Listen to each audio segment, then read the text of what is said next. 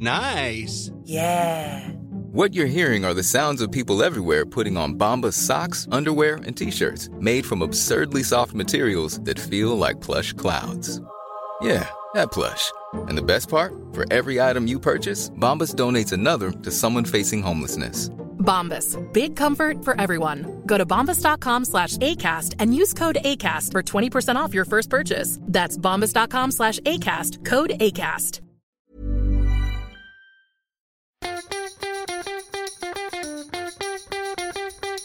From Barangaroo Studios, the AusBiz COB is the key stuff you need to know about the day in business and finance.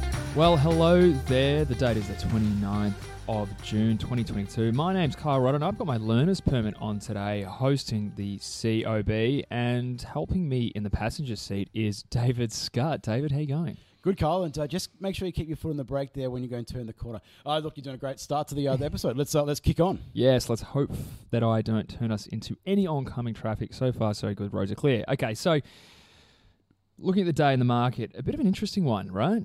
Mm-hmm. 0.6% lower on the CBO 200, ASX 200 down a little bit more than that, uh, looking at a drop of about 0.9%. But it could have been a lot worse, save for what was a bit of a rally in the banks throughout the day. But you got to say, Scuddy, still fairly volatile, still sort of taking our lead from what is deteriorating sentiment and some weak price action on Wall Street. Yeah, we'll have a chat about uh, the drivers of that on Wall Street overnight. But you're right. Yeah, the banks did uh, a lot of the other heavy lifting today, trying to go and keep the market in uh, no, as close to a positive territory as possible, but uh, failed in the end. Uh, talking to Evan Lucas from InvestSmart at the uh, top of the uh, 10 o'clock today, uh, I think he said what everyone is probably thinking out there Hmm. uh, a couple of days before financial year end. Uh, you just don't even read anything into what's going on at the moment. A lot of uh, snipping, a lot of uh, no, uh, window dressing. They like to go and get uh, the portfolio looking all uh, spruced up for the uh, for that big turning point. So for the time being, yeah, a bit messy. The one thing I did notice though throughout the actual Yeah. course of the day was that there was a clear tilt towards uh, the the quality names. So the big balance sheets, the uh, the ASX 20 was down only around about 0.4%, I think, but the small ordinaries was off 2.8. So gives you a sense as to you know small caps were smashed uh, over the course of the session. Yeah, and uh, the rule of thumb is always, of course, that that's uh, a bit of a negative signal for fundamentals, economically speaking. Um, uh, looking at where the markets underperformed, tech copped another beating, slid 2.8%. Communications also down, healthcare down 1.5%. Uh, Do you reckon that's a little bit of a duration story there? We didn't see much movement in bond yields today. Obviously, the Nasdaq Mm. was off pretty, uh, pretty big last night. Yeah, look, uh, yeah, it, maybe it's uh, just a bit of reflection of the performance that we've seen over the course of the entire quarter and the like. We know that some of those long duration parts of the market have been hit hard by the uh, moving bond yields, but you're right, there was like I know, a smidgen of, uh, of movement when the other US 10 year was out. When I was looking at all the carnage on Wall Street last night when I woke up and all the other gyrations, I went and looked at uh, 10s, I looked at 2s in the States. I'm like, what the hell's everyone going on about? Uh, it was all almost static. So, uh, yeah, no no real rhyme or reason there. But yeah, long duration definitely copped it. And probably the biggest surprise today, i got to say, is maybe the material space. So we saw so much optimism about China announcing it's going to halve the other time that you're going to be in quarantine to come into the country. However, a few people are looking to do that at this stage. That got a few people excited about the potential. We might go and see some more restrictions removed when it comes to COVID. But of course, uh, I know that dynamic uh, COVID zero policy is still well and truly in place. And uh, uh, by the end of the session, not a lot of love. No, not at all. But like you said before, I mean, I always find at the best of times, day to day price signals are, well, very, very noisy, perhaps not signals at all. So coming to the end of a financial year, end of a quarter, end of a month, um, let's take all price movements with a grain of salt. Yeah. But there's a few things that clearly were driving individual stocks today. True stories. One was Tyro Payments. Uh, we saw the CEO there, Robbie Cooke, announcing he will resign, jump ship, and go to Star Entertainment. So Tyro having a you know difficult 12 months, like Mm. every payments platform, any kind of a tech name or, or, or anything like that. Uh, down 17.2% today. Um, Star Entertainment, on the other hand, though, up by 2.8%.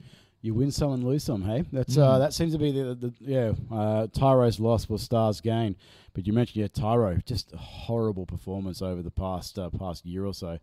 Uh, really tough. We saw that outage, I think it was, uh, know, at uh, around Christmas, New Year, a couple of years back, and that really kicked things off. And Mm. it's been one-way traffic since then. So yeah, Jamie, I, I, I saw the irony in the fact as well that a payments provider is going to star after all stars. I know issues that have been reported over the last uh, couple of years. So maybe that regulatory body and that regulatory framework might go and help uh, the uh, operator from moving on.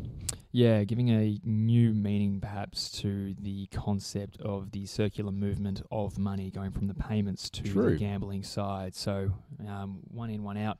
Um, stock of the day, Liontown Resources top, well, came close to topping the scoreboard. In fact, it might have topped the scoreboard, rising 6.1%.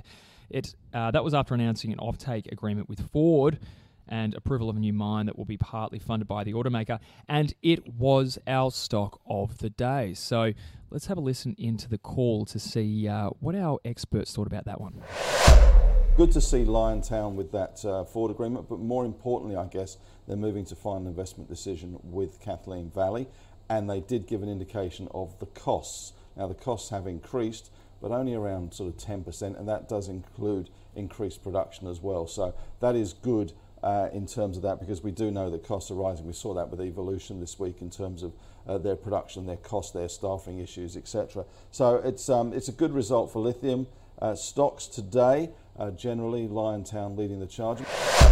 Yeah, look, I don't mind Liontown, and certainly that Kathleen Valley news is quite good. And no great surprise that the cost of the projects is blown out considering everything that's going on at the moment. But got to remember it's a 23 year life on this mine. Uh, we've already got that offtake arrangement in place with Tesla as well. Having Ford in the stable as well is uh, is promising. So uh, and they've got a little bit of gold and vanadium in there as well. So certainly um, very very happy to be sort of adding at these levels. Um, and noting that consensus is two dollars ten. So you know, assuming that uh, people start liking the world again and people want to buy shares, then certainly there could be some upside in this one. So it is a buy. There are thoughts. Andrew Wielandt and uh, Henry Jennings giving their thoughts on Liontown. And just uh, that jogged the memory as well. The other core portfolio, uh, the uh, team, I think must be uh, getting ready to go meet sometime soon to go and announce uh, their portfolio changes. So yeah, I guess uh, probably next week, being the start of the month, we might go and see what, if any, changes were made uh, to the core portfolio. So looking forward to that one whenever it does and takes place. Mm, yes, we have uh, a newer episode of the investment committee coming up soon, don't we? I think we Yeah. recorded that today, so it's going to be uh, one to watch out for the next couple of weeks or so. Okay, some of the big interviews that uh, caught your eye today. I know we got uh, David Sokulsky in from Carrara Capital. That's one uh, that you can sort of home in on in the newsletter just to, to see what he's saying. What'd you get out of that? Uh, things that downside risks for earnings are, are there, including in place, as are for uh, for actual stock valuations and stock prices. Uh, particularly, he's concerned about the uh, the housing exposed and consumer exposed, uh, and a lot comes back to the outlook for the housing market. He's still uh, know, waiting for opportunities. Thinks there's going to be a great opportunities uh, later on in the calendar year to go and pick them up. But for the time being, whilst we saw that retail sales report today locally, very very strong data again, 0.9 percent month on month increase and more than 10 percent year on year. He's still got a few question marks about that particular area and those areas exposed to consumers moving forward. Yeah, digging into those savings, I suppose, um, or I would only assume sustaining uh, some of that consumption. Obviously, is uh, we keep learning from economists, and now that we're in this high inflation environment, that volumes matter as well. And we didn't get the volumes data; we don't get that until the uh, the quarterly retail sales print. But nevertheless, still be solid.